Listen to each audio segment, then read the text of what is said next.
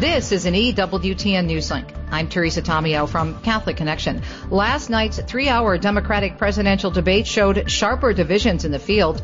Kamala Harris saying that if she were elected president, her Justice Department would use pre-clearance to fight back against state lawmakers that pass unconstitutional abortion restrictions so that those laws would not go into effect. Several candidates, including Amy Klobuchar and Julian Castro, said they would codify Roe v. Wade, and Cory Booker said he would create an Office of Reproductive Freedom in the White House to elevate the issue.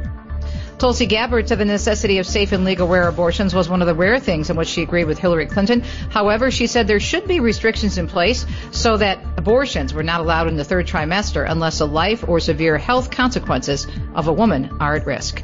For more news of the Catholic perspective, visit EWTNnews.com. I'm Teresa Tomeo, and Called to Communion with Dr. David Anders starts now. What's stopping you from becoming a Catholic? Why can't women become priests? 1 288 EWTN. I don't understand why I have to earn salvation. 1 288 3986. What's stopping Why do I need to confess my sins to a priest? What's stopping you? This is Called to Communion with Dr. David Anders on the EWTN Global Catholic Radio Network. Hey everybody, happy Wednesday to you and welcome to Called to Communion, the program for our non-Catholic brothers and sisters.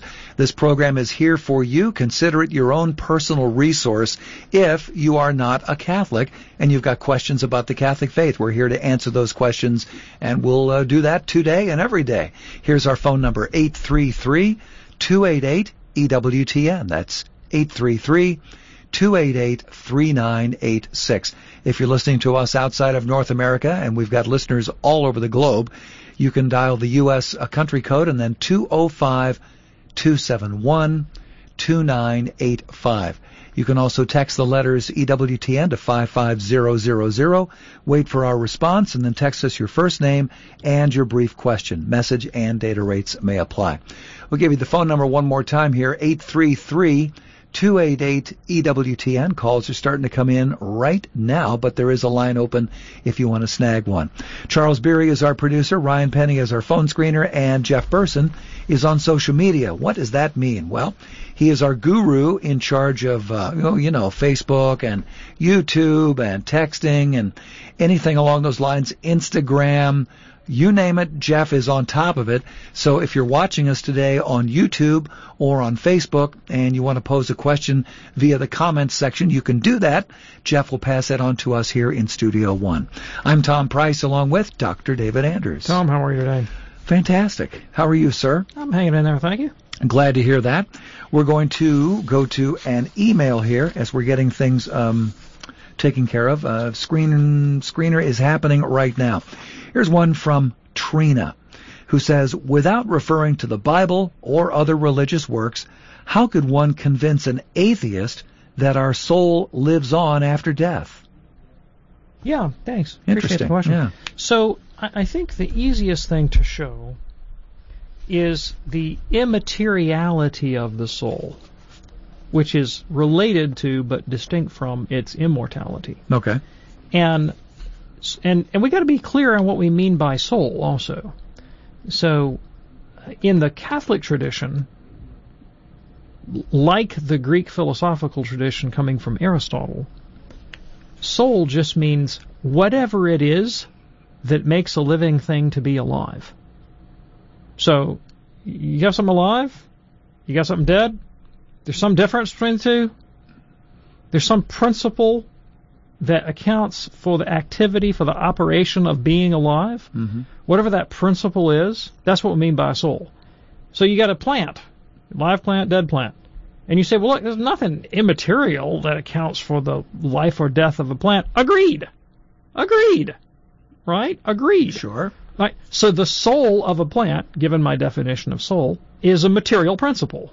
All right. All right. And I'm not enough of a botanist to define what all that is, but there's something about the arrangement of the parts of a plant that accounts for its for its operation, right?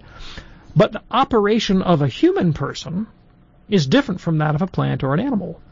Because the operation of a human person includes immaterial operations. but operations that cannot in principle be reducible to matter. You say, what are those? Let's give you a few. Uh, our rationality, our ability to think using universals, concepts. They're, they're, they concepts are universal in scope, but they don't they not just they don't just address a singular individual, but classes of individuals. Okay. All right, uh, eh, potentially infinite classes. Take a universal like the Pythagorean theorem. It's something that we can genuinely know. Mm-hmm. We can utilize it, right? And it's not a material thing. And it's not reducible, and our concepts are not reducible to picture images in our mind. That's something that people get confused about. They, they confuse imagination and conceptual knowledge. I can picture a triangle in my mind, but it'll be a particular triangle with particular features. That's different from the concept triangularity that covers all possible triangles. The one is a picture, the mm-hmm. other is a concept. And concepts are by nature universal. And no material thing is universal in that way. Right? So that's one. That's our rationality. Our intentionality. Our ability to think about. The aboutness, the directedness, the finality of human thought towards an object is something that material things don't have. A rock is not about anything. right? But right. a material thing is not about something. Mm-hmm. But human thought is has an aboutness about it that's not like the material world, or, or the, just the matter, right? Um, our our self awareness, our consciousness, is something else that's not reducible to matter, right? So there's there are immaterial operations that flow from whatever that principle of animation is. That's how I define soul. Right? Soul mm-hmm. is whatever it is that accounts for the living operation of a thing, right? So something, and you can't have an effect without a cause, and and you can't have something in effect that's not in the cause, in some fashion or another, eminently mm-hmm. or formally, right? And so whatever it is about human operations that are immaterial is traceable in some respect back to whatever that principle is that accounts for our for our being alive. Hence, there's something immaterial about the human soul. Now, um, if it's immaterial, then it's it's not going to be destroyed by the dissolution of the matter that it informs. Now, it's not going to exist in the same state. It's not going to exist in the same state, but it's still going to exist, and that's that's the argument for immortality from immateriality. Now, there are other arguments that you could bring that are not conclusive, that are not conclusive, right? Um, uh, uh, and you know what? I'm just going to stay away from those. Father, I'll tell you who. While we're while we're taping, Father Spitzer's out. He's taping in another room. Uh-huh. Father Spitzer loves to talk about all these other supporting arguments. Some of them drawn from science uh, for the for the immortality of the soul. So I'll direct you to some of his work. Oh yeah, Father Robert Spitzer is fantastic. So there you go, Trina. Thank you so much for your email. If you'd like to send an email for a future show, the address ctc at ewtn.com, ctc at ewtn.com. In a moment, we will talk with Angie in a uh, city in Louisiana. I'm going to try to take a shot at how I think the name of the town is pronounced. We'll, we'll see if I'm even close. It's all coming up next here on Called to Communion. Do stay with us.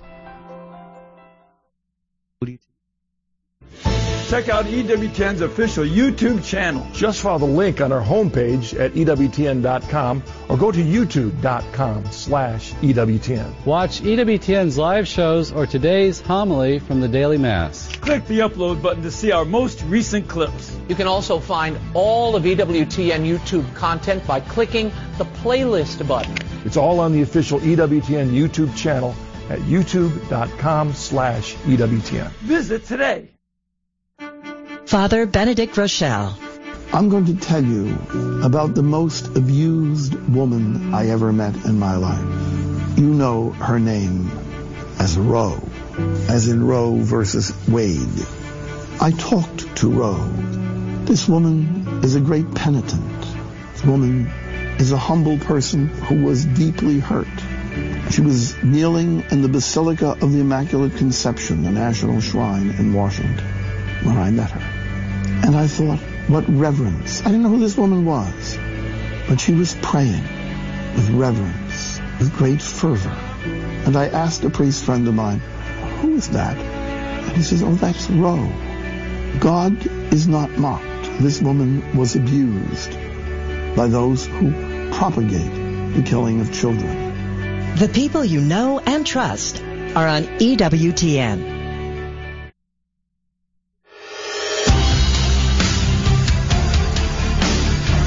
Tonight on EWTN's News Nightly, Wyatt Goolsby covers President Trump and economic sanctions on Turkey, and also the Democratic debates from last night. So if you didn't see those, you can uh, get an update on all that with Wyatt Goolsby tonight on EWTN News Nightly, 9 p.m. Eastern, right here on EWTN Radio and television. If you're ready now, let's go to the phones at 833 288 EWTN. We begin with uh, Angie. I'm going to take a shot at it, Angie. Opelousas, Louisiana, listening on Christ Our King Radio. Did I get close to it? You were very close. Oh. It's actually Opelousas. Opelousas. I'll remember that. Operating Opelousas. Very good. What's on your mind today, Angie? Well, I'm wondering, can um, or a non-Catholic who wants to convert to Catholicism for uh, to marry a Catholic, would that non-Catholic have to get an annulment um, of a previous marriage if they were never baptized? Thank you. Uh, yes, because uh, the marriage of the unbaptized is still, or can be, still a true and proper marriage. It's a natural marriage. It's not a sacramental marriage, but it's still the marriage. Mm-hmm. So, you know, if, if two atheists genuinely marry one another, that is, they pledge themselves to one another in a lifelong, indissoluble fellowship for the sake of raising a family, that's a that's a genuine marriage, and it it brings genuine moral responsibility and obligations. One can't simply walk away from that, uh, uh, you know, in a in a kind of no fault divorce without consequences uh, in one's moral life. And and if one goes if one's in a marriage like that and then goes and attempts to marry a Catholic person, it's it would still be uh, bigamy or adultery. If you're bound by any other marriage, it's a lawful, valid marriage. So we got to determine if that previous relationship is in fact a valid marriage. Now, the truth of the matter is, in today's society, most people that contract marriage or think they are contracting marriage do not intend anything remotely similar to what the Catholic Church means by marriage. Um, and uh, particularly among the, the non-baptized, I mean, you know, when they they may say, "I marry you," but what do they mean by that? Well, very often they mean, "Well, I I, I consent to cohabitate with you and contracept until next Thursday." Mm. You know, I mean, that's that I'm being facetious, obviously, Yeah, about yeah. the next Thursday, but they like they really don't intend fidelity, they don't intend purity, they don't intend uh, permanence. Uh, they may not even, yeah. I mean, so this, and you put it under the microscope, you're going to realize this really isn't what the church means by marriage and declaration of nullity. hmm Okay. Angie, uh, we thank you so much for your question. Glad that you're listening there on Christ Our King Radio. That opens up a line for you now, and we have a couple lines open at 833 288 EWTN. That's 833 288 3986 on this Wednesday afternoon edition of Called to Communion. Steve is listening in Dexter, Maine, listening on Sirius XM 130. He's a first time uh, first time listener actually. Hey Steve, what's on your mind today? Hey guys, uh, quick question for you if you don't mind. Uh, I I have a problem with lying. Uh, one of my therapists had actually said that I'm a pathological liar, and I'm being Christian libertarian. Uh, I don't get Roman. I don't get I don't get Roman uh, Catholic belief. Uh, do I have to confess after every small uh, lie, or is it only after big ones? Um, Okay, sure, sure. Thanks. I appreciate the question. So, uh, if a person uh, becomes a Catholic and they are participating in the Catholic sacrament of reconciliation or penance, and they're confessing their sins, the Church asks us to confess all of the mortal sins of which we are conscious since our last confession. Not every lie necessarily is a mortal sin. Um, so, th- the distinction between mortal sins and venial sins first is a matter of gravity. How serious a thing. So let me illustrate. Lying under oath when giving testimony, uh, like say in a court, is a very serious thing. You've bound yourself by an oath, and perhaps someone's livelihood or maybe their freedom is at stake. Well, if you lied under oath in a situation like that, that would be a very egregious crime and a very egregious sin. That would be the kind of thing definitely would constitute the mortal sin of lying. Um, if your great aunt asks you if you like her hat with berries on it, and to spare her feelings, you refrain from telling her that it's absurd and you think it's delightful. This is this is venial at best, and perhaps just a just a nicety of polite conversation. Sure. And and you say, well, how can I know where on the sliding scale between you know gravity and severity this particular sin lies? Well, um, basically, how how how deeply are you wounding someone's reputation? Or their dignity or your own. And if it really goes to the heart of that person's uh, trust in you or their personal dignity, uh, you know, if you're trying to exploit them for an advantage, I mean, these are the kinds of mitigating things that would make a, a, a lie more or less grave. And in the end, if you don't know, you can always confess it. You can always confess it. That's right. Right. And it's not bad to confess venial sins. It can be very salutary, can be helpful, right? Because you, you'd like to get rid of all venial sin. You don't want to lie about anything. Right. St. James says the man who can control his tongue is a perfect man. And uh, so, you know, if you have a, a habit of habitually lying, maybe you could develop a habit of habitually not speaking, for starters. Just like, shut up. Yeah. And listen for a while, and then begin to let the words eke out again when you can be very intentional about Mhm. them. Yeah, sounds good. Hey, Steve, thanks so much for uh, listening to us here on Called to Communion, and we hope we hear from you again very soon. It's Called to Communion on EWTN 833-288 EWTN. That's 833 288 3986. Let's go to Jeffrey now in Boston listening on the Station of the Cross, another first time caller. Jeffrey, what's on your mind today? Hi, thank you for taking my phone call. Um, my question is I'm brought up Catholic, and my girlfriend is an atheist. And I love her to death, and um, once in a while, if um, she would make comments about my religion, and I tell her very nicely not to say anything about it. You know, she has her beliefs, and I respect that. And I just tell her um, not to make any comments or anything like that. And um, from time to time, when I have the opportunity on Sundays, I go to mass, and and because that's what I believe in. So I just wanted your your input on on maybe how to deal with that sometimes. You know, when she does make little wise comments. Okay, thanks. I really appreciate the question.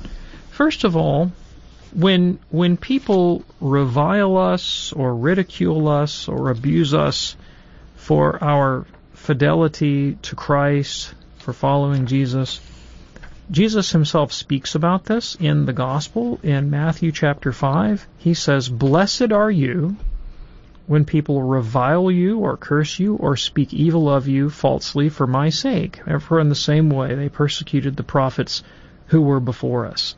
So, um, you know, you're, if you if you bear up patiently and and charitably under false accusation, um, then that's that's very noble on your part, and you should you should rejoice in that. Christ says you should rejoice in that. Rejoice and be glad, he said, because this is the way they treated the prophets who were before you. Um, now, I think you know for the for the health of your relationship, it doesn't speak very highly, honestly, of your girlfriend that she would demean you in this way. Friendship and and look, you know, romantic friendship is a kind of friendship is based on a kind of mutuality, reciprocity, and equality. And and if a person is sneering at you or feeling superior to you or looking down at you, in that respect, they're not your friend. And they may be friendly to you in other areas. Maybe I'll have a great tennis game together. Maybe you like the same movies. But in this place of your relationship, she's not being your friend. She's not treating you like a friend. She's treating you disdainfully. Mm-hmm. And so I would say, like going forward, that can't continue. And and like I wouldn't get more serious in the relationship until you get that worked out. Because I mean, if this were to develop long term into marriage or Mm-hmm. something like that, that's going to be a wound at the heart of your relationship that's going to do great harm. Um, and uh, you know, I don't know what motivates your girlfriend. I don't know what she values. Uh, but many atheists are sort of decent humanitarian people who would be horrified at the thought if someone accused them of being prejudiced. Right? Yeah. They would think that, you know, and and uh, particularly towards minorities. Well, you know, in Boston, Massachusetts, Catholics may not much of a religious minority, although becoming more that way. Maybe practicing Catholics are, Yeah. right? Um, but in the world, they are, right? And uh, particularly if you think in Boston, you got a lot of colleges and universities in Boston, a lot of intellectuals. I tell you what, believing practicing Catholics are a minority in that world, right? You bet. And so you say, you know, this is this is my faith, my culture, my belief, and my identity, right? My Mhm. identity. And you're ridiculing another human being's identity. What would you think if I ridiculed, say, the gay guy down the street, or the black guy down the street, or the Asian girl, or the the Hispanic transsexual who's you know up in Harvard Yard and giving a talk about his gender identity? Would you, would you would you like me to go ridicule him? Oh, that'd be terrible, she might say. Well, you know, you're you're ridiculing the Catholic for his identity. You, you, is that who you want to be? Mm-hmm. I don't think that's very fair. No. Jeffrey, lots to uh, think and pray about. Thank you so much for your call. It is Called to Communion here on EWTN. Our phone lines at 833-288-EWTN, open right now at 833-288-3986. Here's an email now from Rita. She says, I have come across prayers that got my attention because they have us talking to blood and water. For example, O blood and water which gushed forth, I trust in you. Water from Christ's side, washing me. Obviously, she's referring here to Divine Mercy Chaplet prayers. Asking something or praying to these articles is hard to grasp for me.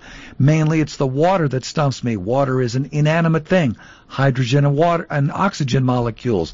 Please explain to me how this water is more than that. Is it related to baptismal water? Is there more to say about water in Catholicism? Thanks, Rita. I, I, I kind of chuckled. Uh, I apologize. You but when You said, well, there are these prayers to prayer to, to blood and water. For example, the one that says, "Oh, blood and water." Went, yeah, that would be kind of it, Yeah. right? Um, so, so you know, there is a figure of speech. Right? There are figures of speech where you name the whole by a part. Right? You name the whole by a part Mm-hmm. and uh, uh, you can use them poetically, and that's what we're doing here. In a lot of Catholic, well, not all, but a lot of Catholic devotionalism uses poetic language and metaphors and figures of speech and so forth. And uh, what we're really doing is we're petitioning Christ, Mm-hmm. but we're doing it in a way that draws our own devotional attention to some feature of Christ's life or person, such as the blood and water that flowed from his pierced side. Mm-hmm. Uh, in the same way, people might have a devotion, say, to the infant Christ, uh, you know, or they might have a devotion to the sacred wounds of Christ, or uh, to the to the crown to the to the head of Christ wounded by a crown of thorns, right? Um, and and these devotions really they're just see a lot of Catholic devotionalism involves forming an imaginative picture of some episode in Jesus' life and then mulling over it for our own edification. Mm-hmm. Really trying to bring myself into the spirit of the thing and to imitate Jesus' virtues. And that's unfamiliar to non Catholics whose devotion to Christ may be more in the sense of, well, believing that Christ died for me and so I'm forgiven. But it's they don't have as much emphasis on the necessity of actually imitating Christ in every tiny detail of his life. Mhm. But that's very much a part of Catholic spirituality. We think that the whole of Christ's life, from his conception to his ascension, is uh, is a it's the universal in the particular. It's something about every aspect of Christ's life that's a model for us to follow, and a reality for us to recapitulate. And so that's why you find these elements of Catholic devotionalism and spirituality that'll focus in on just one part, mm-hmm. right? And you know, if that's a difficulty for you, well, you know, maybe you find a part that isn't. You know, if you're more devoted to say Christ as the teacher, mm-hmm. then uh, you know, then then some that's fine. That's great. That's sure. wonderful. It, it, the whole life of Christ speaks to us, and and prayer, particularly private prayer, is a very personal thing. And and my, you know, my advice is if there's some Catholic devotion that you don't groove with, well, don't do that one. Find one you do groove with. There's plenty. more than you can count. Plenty, plenty. Very good, Rita. Thank you so much for your question. Quick uh, question here from Nancy on Facebook. May have to carry this one over too. Nancy says, when it says, "Do not go beyond what is written" in 1 Corinthians 4 6, wouldn't this be proof for using the Bible alone? So only if you can show me that the book of First, you said First Corinthians four six, right? Right, right, right. If the book that the first uh, book of First Corinthians belongs in the Bible, maybe maybe the early church got it wrong. Maybe First Corinthians doesn't belong in there. Maybe we should take it out. How do you know? Well, you don't know.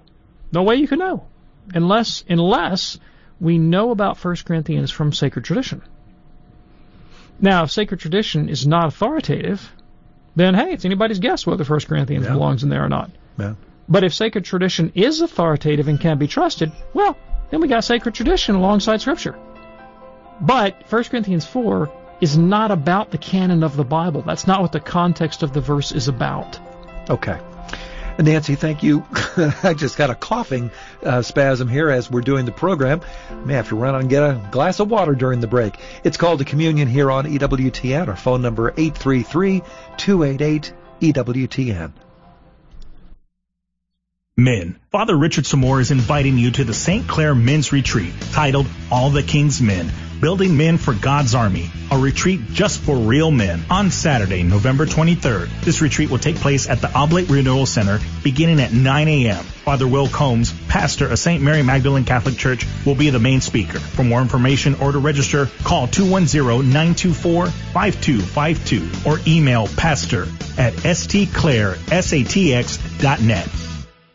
Did you know that there are several ways for you to stay connected to the Guadalupe Radio Network? Visit our website at grnonline.com or hang out with us at facebook.com forward slash grnonline. You can even tweet us. Just search for at grnonline. And don't forget, you can connect to our email list with your smartphone. Just text the letters GRN to the number 42828. Get connected and be blessed. Don't miss your one-time, one-night only opportunity to see Love and Mercy, Faustina, in theaters on October 28th. Tickets are selling fast, but there's still time to bring your whole parish, youth group, or prayer group. The docudrama follows the incredible call of St. Faustina to religious life and the healing effects of this message on countless people around the world. This is a one night showing on October 28th at 7 p.m. and there's three theaters here in San Antonio. The Santikos Embassy 14, Regal Huebner Oak Stadium 14, and the Santikos Palladium. Buy your tickets at the box office or visit fathomevents.com. That's Fathom, F-A-T-H-O-M, events.com. Saint Faustina, pray for us. Jesus, I trust in you.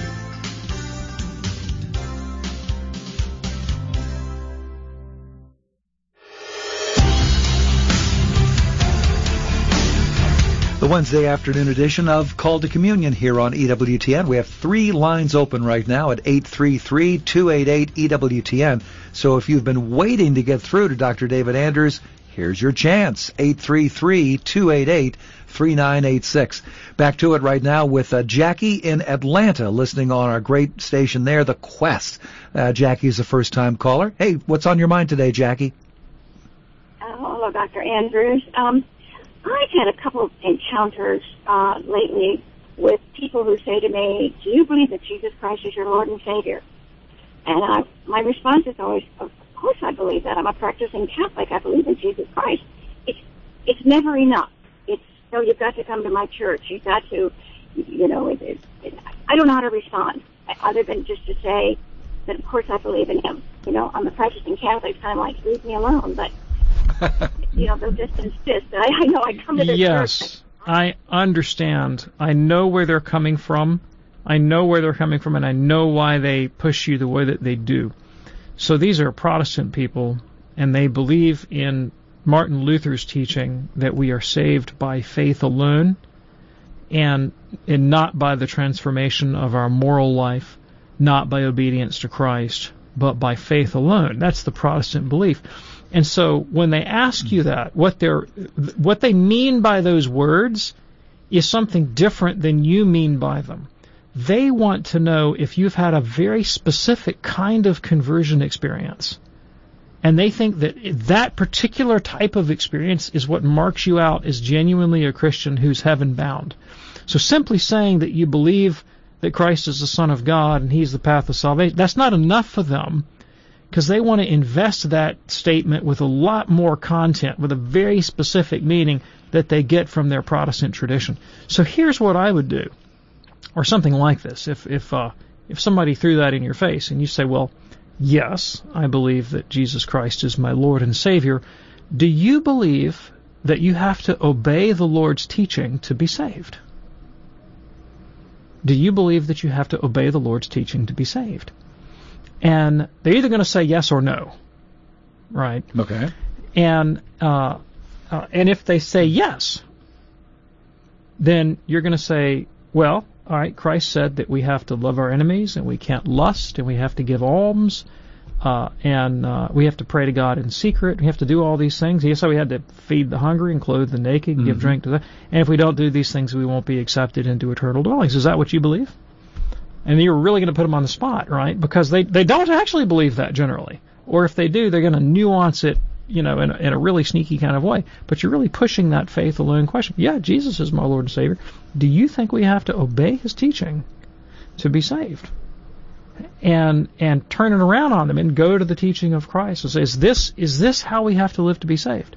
They're not going to believe it, right? And that's going to turn the conversation in another direction. Mm, but definitely. that's that's if you want to get a little bit pushy with them. Yeah. Okay.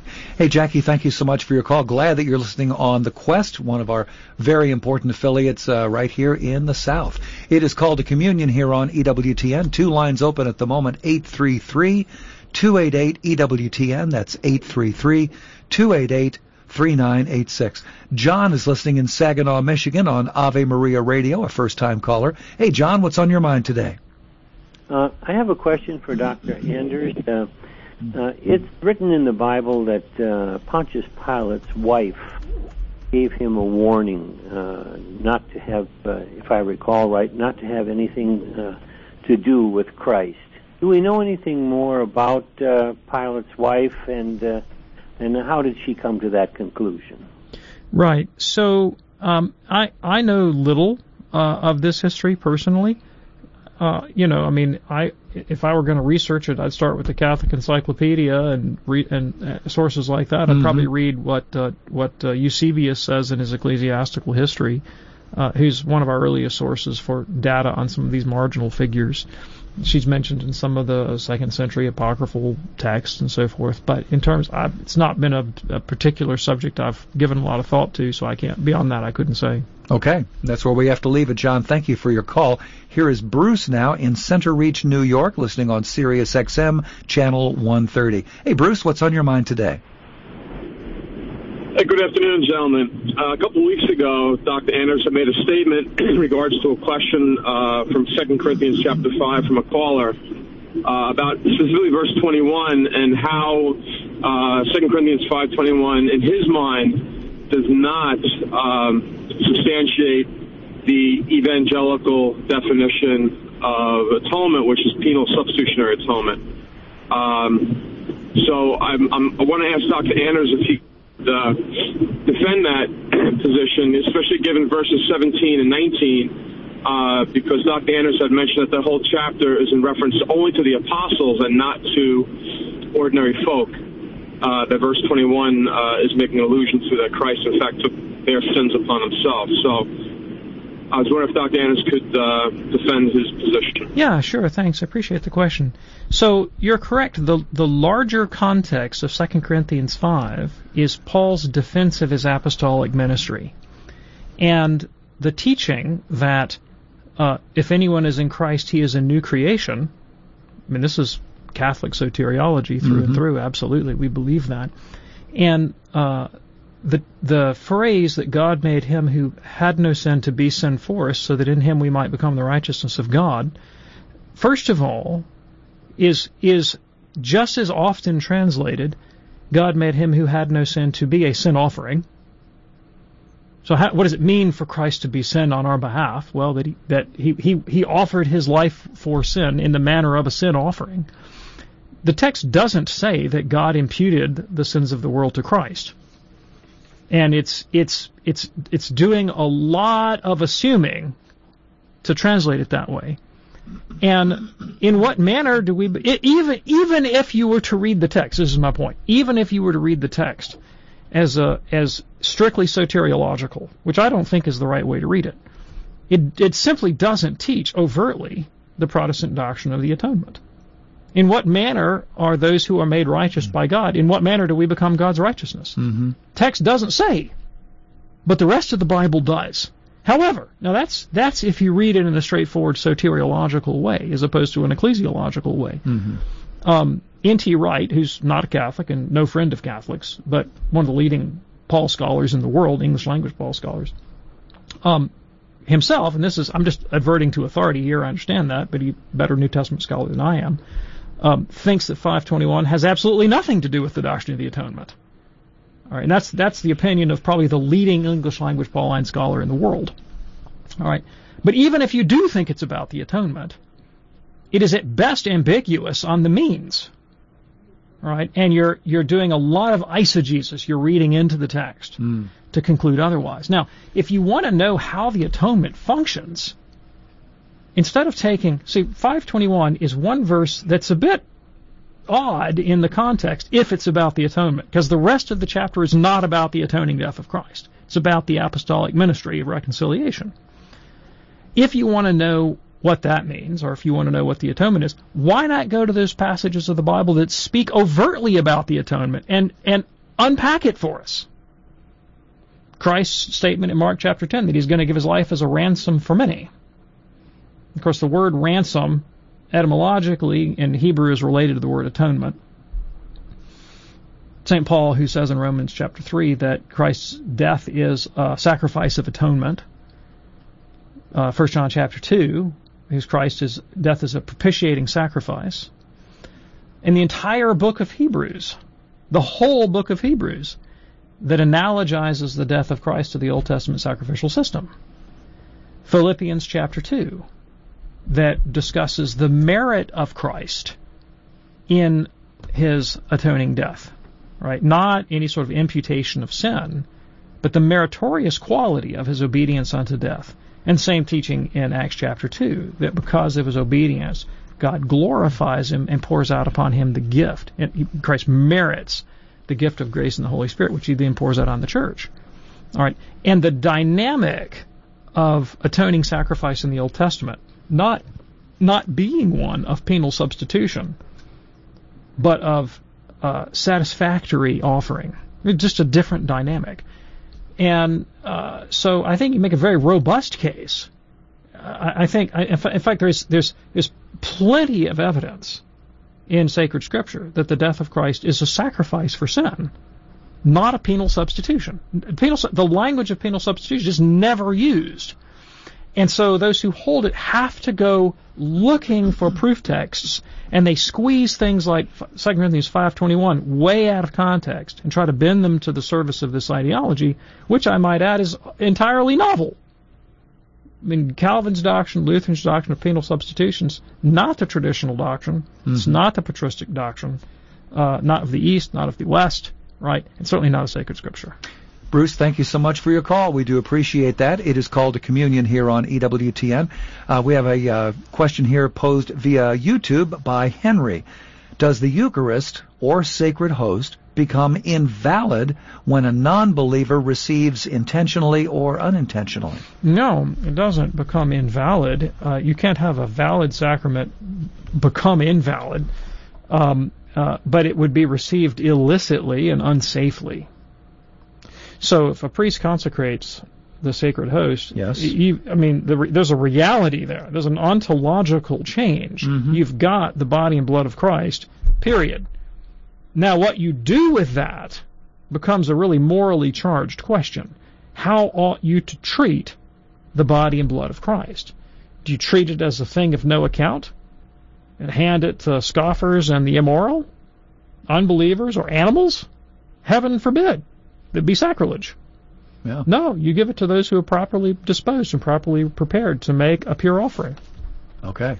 It is called to communion here on EWTN. One more question here from YouTube, and that's from Caroline. What do Catholics believe about the rapture? Uh, that there isn't one. That there isn't one. Right. Okay. So let's let's get a few things straight. Scripture teaches Paul's correspondence with the Thessalonians that when the Lord returns, we'll be caught up into the air. All right. And and what does that mean? Well, many times the Bible uses the, the metaphor of the triumphal military entrance of a conquering hero when Christ comes back. He comes back to vindicate the righteous and to punish the wicked. And when a liberating army led by a king or a prince in the ancient world would come to the city, they would throw open their gates and they'd go out to meet him. In the same way, the righteous who remain at the second coming of Christ will be caught up to the Lord descending in the air. Their bodies will be changed, transformed in the twinkle of an eye, and and and you know glory will be established, and the wicked will be punished, etc., etc. That's biblical teaching. That's not the rapture.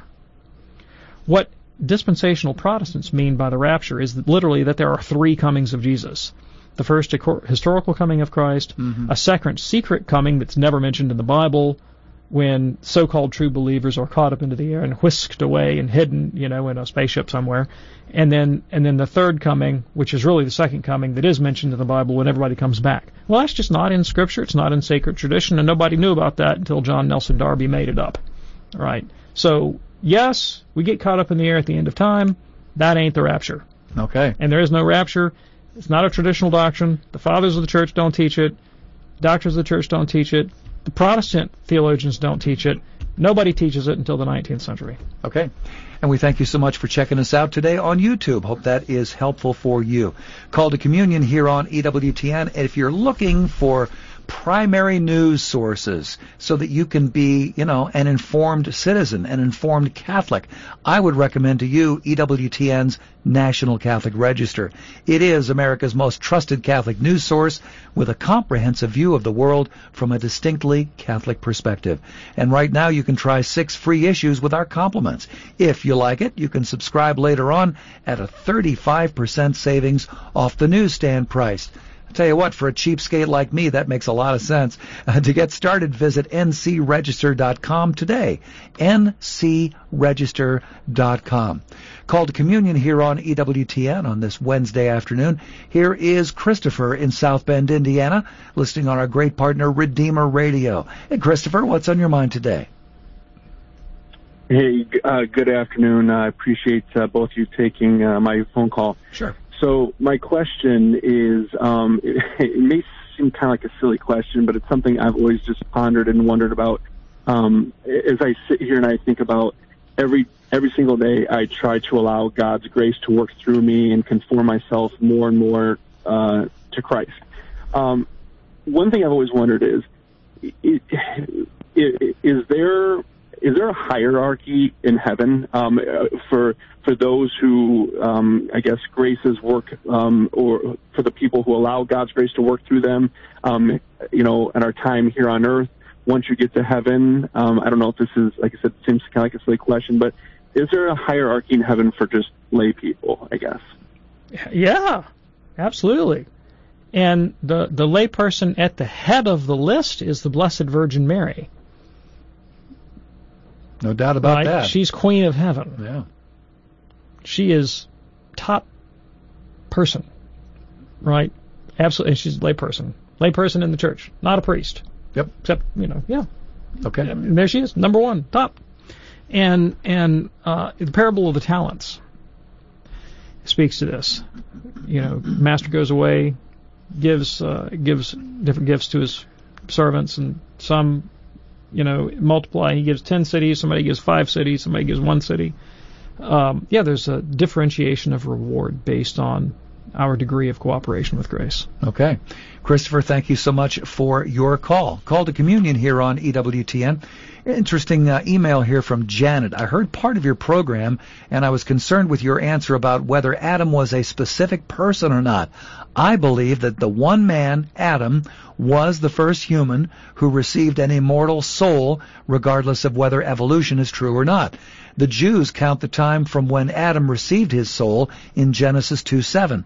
The Jews are now in the Hebrew year 5780 or 5780 years since Adam received his soul. Luke calls one man Adam by name in Jesus' genealogy, Luke 3:38. Also Paul states that through one man, Adam, sin entered the world, Romans 5:12-14. What say you? Okay. Fine. I've, I've never denied the the historicity of Adam or that the human race was made from a single common pair. In fact, I've said that that is the that is that seems to be the best way to maintain the traditional teaching on the doctrine of original sin. Yes, you have. And that's that's what uh, Pope Pius XII taught in Humani Generis, his encyclical on the science of human origins. And he said, look, you, you, you theologians and scientist types that are investigating this, go to it, see what the data show. But you have to keep in mind the truth of the doctrine of original sin and our rebirth in the second Adam Christ. And so whatever you find, you better be able to reconcile it with that doctrine. Mm-hmm. And it seems to me, the Pope says, that monogenesis, the, the singular father of the human race, is the best way to get that done. Now, there there are theologians uh, with good science backgrounds operating the church today that seem to operate with the church's approbation that are exploring other ways to fit the jigsaw puzzle together. And you know that that's that's I'm not saying that they're right. I'm just Yeah. saying that they're out there doing the work and with some measure of, of approbation. And I, I'm thinking of one in particular who's prominently featured in USCCB events when they present on issues of faith and science. So, I mean, mm-hmm. I'm not talking about official teaching. I'm talking about speculative theologians operating with the approval of the hierarchy who are putting the jigsaw puzzle together in different ways, mm-hmm. mindful of Pius XII's admonition. But I've certainly never denied the, the, the position that you're taking, and that's that's the dominant one in the history of the Catholic theological tradition. There you go, Janet. Thank you so much for your uh, question. It is called communion here on EWTN. Here's Carol now. Carol's living in Pittsburgh, listening on Sirius XM 130. Hello, Carol. What's on your mind today? Hi, I just wanted an explanation for the uh, oft heard saying there's no word for cousin in the Bible, but yet Mary went to visit her cousin Elizabeth. Right. Thanks. So you, you're absolutely correct. There there are words for cousin in Koine Greek. Uh, that's I don't think that's the argument that a lot of apologists use when they're talking about the brothers and sisters of our Lord. So let me first of all back up and talk about the reality of Christ having brothers and sisters or alleged brothers and sisters and what that actually means. And we read about this in passages like Matthew chapter 13. We it lists the brothers. We get their names. Then you go look at Matthew 27 and John chapter 19, and we learn who their parents were. Children of Mary, the wife of Clopas, the sister of the Blessed Virgin Mary. So they're named as brothers, Yes. but a little bit far, a little bit more reading in the New Testament, we find out they're actually cousins. Okay. So that that's irrespective of whether or not there's a word for cousin. What we do know is that the word brother or brethren is inclusive of cousins. And it's very common in biblical language to refer to relations as brethren, no matter how distant the, at at what degree of sanguinu- sanguinity, consanguinity, whatever No.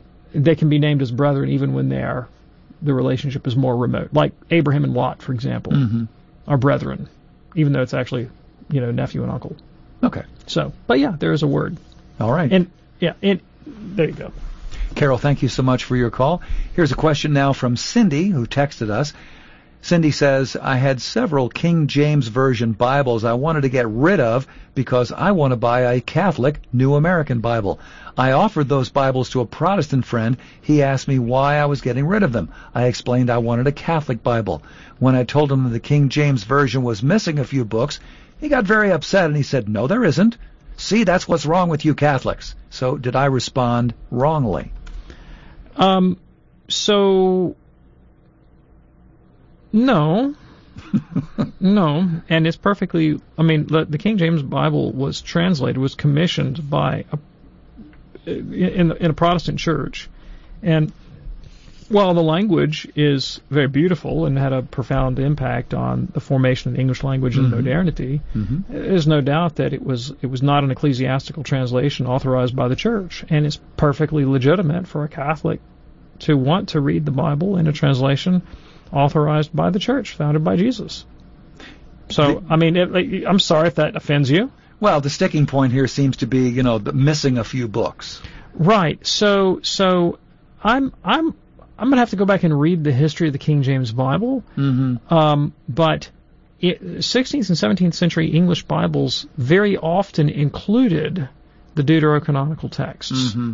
So I can't remember if the 1611 version of the King James had the Deuterocanonical texts or not. I think Father Mitch, we'll have to ask him, he'll be here in a couple of minutes, uh, if I believe the very first King James Bible did include I'm, all those. I'm kind of thinking that uh, I'm, I'm looking it up right now. Actually, um, I'm kind of thinking it probably did. Yeah. All right.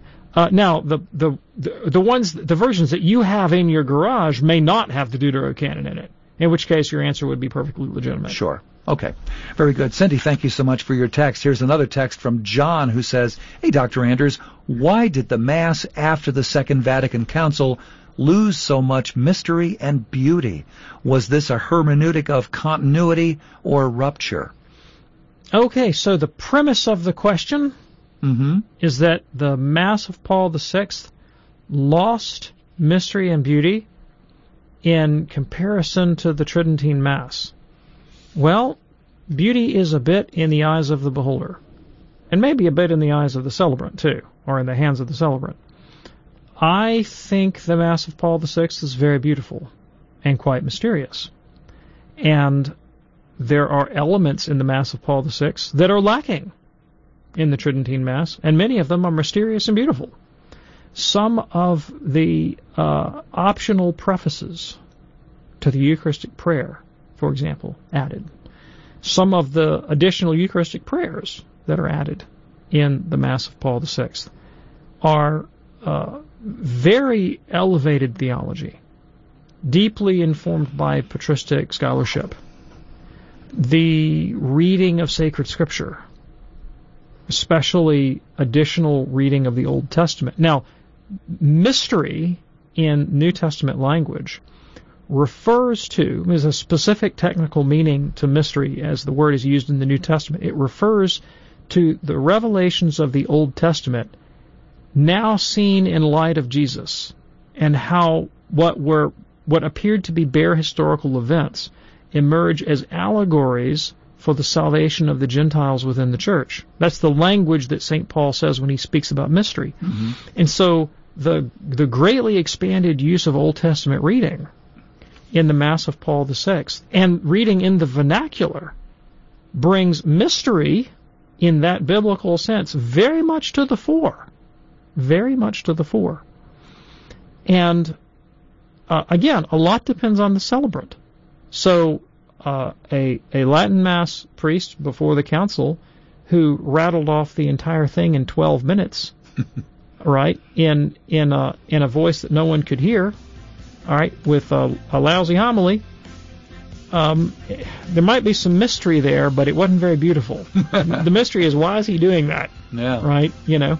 Sure. Um, so we can say a lot more about the mass. Definitely. Wow. We well, we thank you so much for your text, John and Dr. David Anders. A very fast-moving show. Thank you so much. Thanks, Tom. Don't forget, we do the program Monday through Friday right here on EWTN. So if you didn't get through today and you've got that question kind of sticking there in the back of your mind you want to ask, call us back tomorrow at uh, the phone number, send us a text, an email, whatever you want to do. We are here for you. On behalf of our great team, Charles, Ryan, and Jeff, I'm Tom Price along with Dr. David Anders. You have a wonderful day, and we'll see you next time here on Call to Communion. Have a good one, and God bless.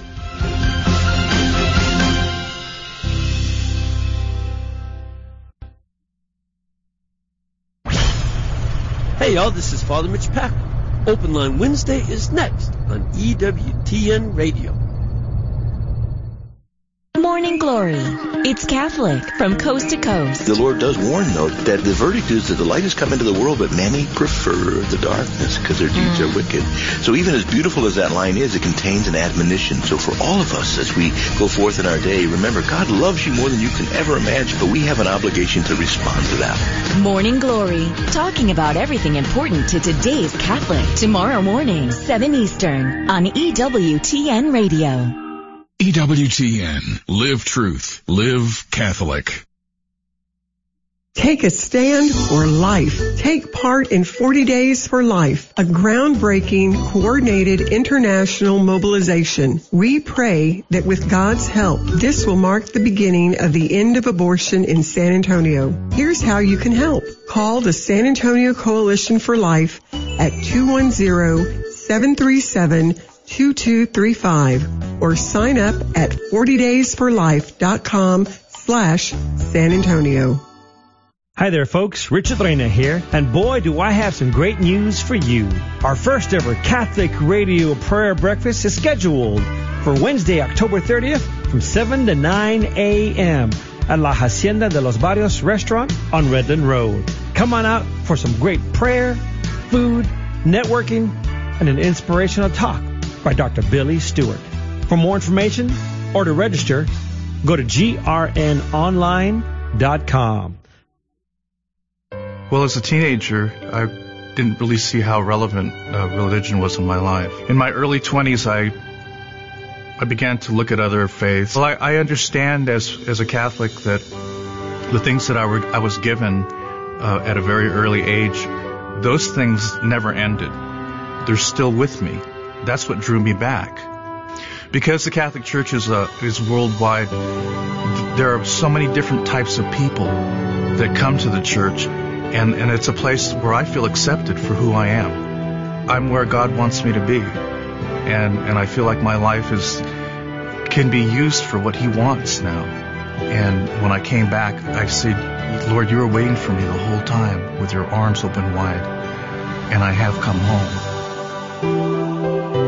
If you've been away from the Catholic Church for whatever reason, we invite you to take another look. Visit CatholicsComeHome.org today.